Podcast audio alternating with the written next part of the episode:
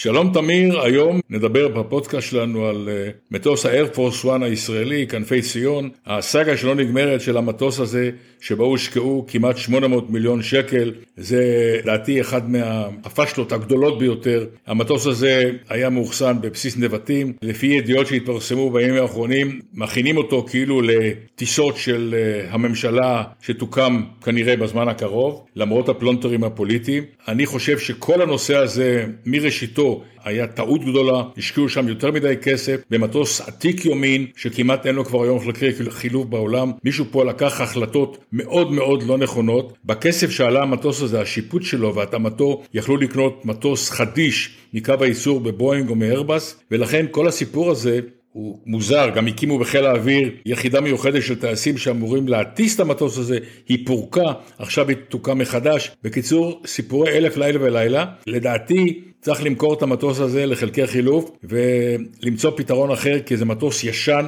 השקיעו בו המון כסף, הוא עמד עכשיו הרבה זמן לא מופעל, צריכים להכשיר אותו לטיסה. אני לא רואה את הרווח שאפשר להפיק אפילו מול טיסות בחברות תעופה ישראליות שהן כיום הפתרון לטיסות של אח"מים ישראלים לחו"ל. תמיר? לגבי הנושא של אה, הגיל של המטוס, אה, מדובר פה על אה, בואינג 767, זה מטוס שהוא מבחינת ציי התעופה האזרחית, התחבורה, הובלת נוסעים, מטוס שיוצא או יצא אפילו מהשירות של מרבית חברות התעופה, אבל זה מטוס מאוד פופולרי בקרב אה, ציי המטען. בסופו של דבר כשאתה מסתכל על אה, מטוסי אה, VIP או VVIP, מטוסי מנהיגים, הם אף פעם לא הדגם החדש. זה מטוסים שלוקח הרבה זמן להסב אותם, כי מציידים אותם במערכות uh, מיוחדות, אם זה במיטות המיוחדות ומקלחות uh, וג'קוזי וכל מה שנפשם של האח"מים האלה שואף אליו, אבל גם uh, מערכות תקשורת חכמות, גם מערכות הגנה, כך שההשקעה במטוס כזה עולה הרבה מאוד כסף ואורכת שנים רבות בהתאמה, זה לא התאמה פשוטה,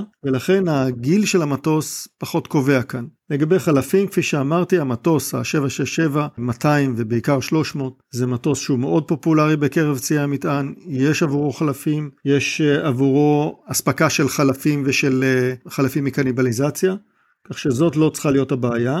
מבחינת איכות הטיסה והכל, זה מטוס אה, נוח וטוב. כך שזה המטוס שבסך הכל אפשר היה לטוס בו בנוחות רבה. אני מניח שגם ראש הממשלה ואשתו ייהנו ממנו באותה מידה. בקצב הטיסות של מנהיגינו, אני לא חושב שהמטוס אה, יעמוד אה, כאבן שאבן אין לה הופכין, הוא יטוס הרבה, וצריכים לקחת את זה בחשבון ולתת לו לעבוד. אנחנו את הכסף השקענו בו, שילמנו, שילמנו כמעט מיליארד שקל, זה הון עתק, לא נתפס, אבל את הכסף הזה הוצאנו, ועכשיו צריך לתת למטוס הזה לעבוד. אנחנו כבר דיברנו על כנפי ציון, ואני מניח שנמשיך לדבר עליו. אני מקווה שנראה אותו טס ומוביל את מנהיגינו מעבר לים.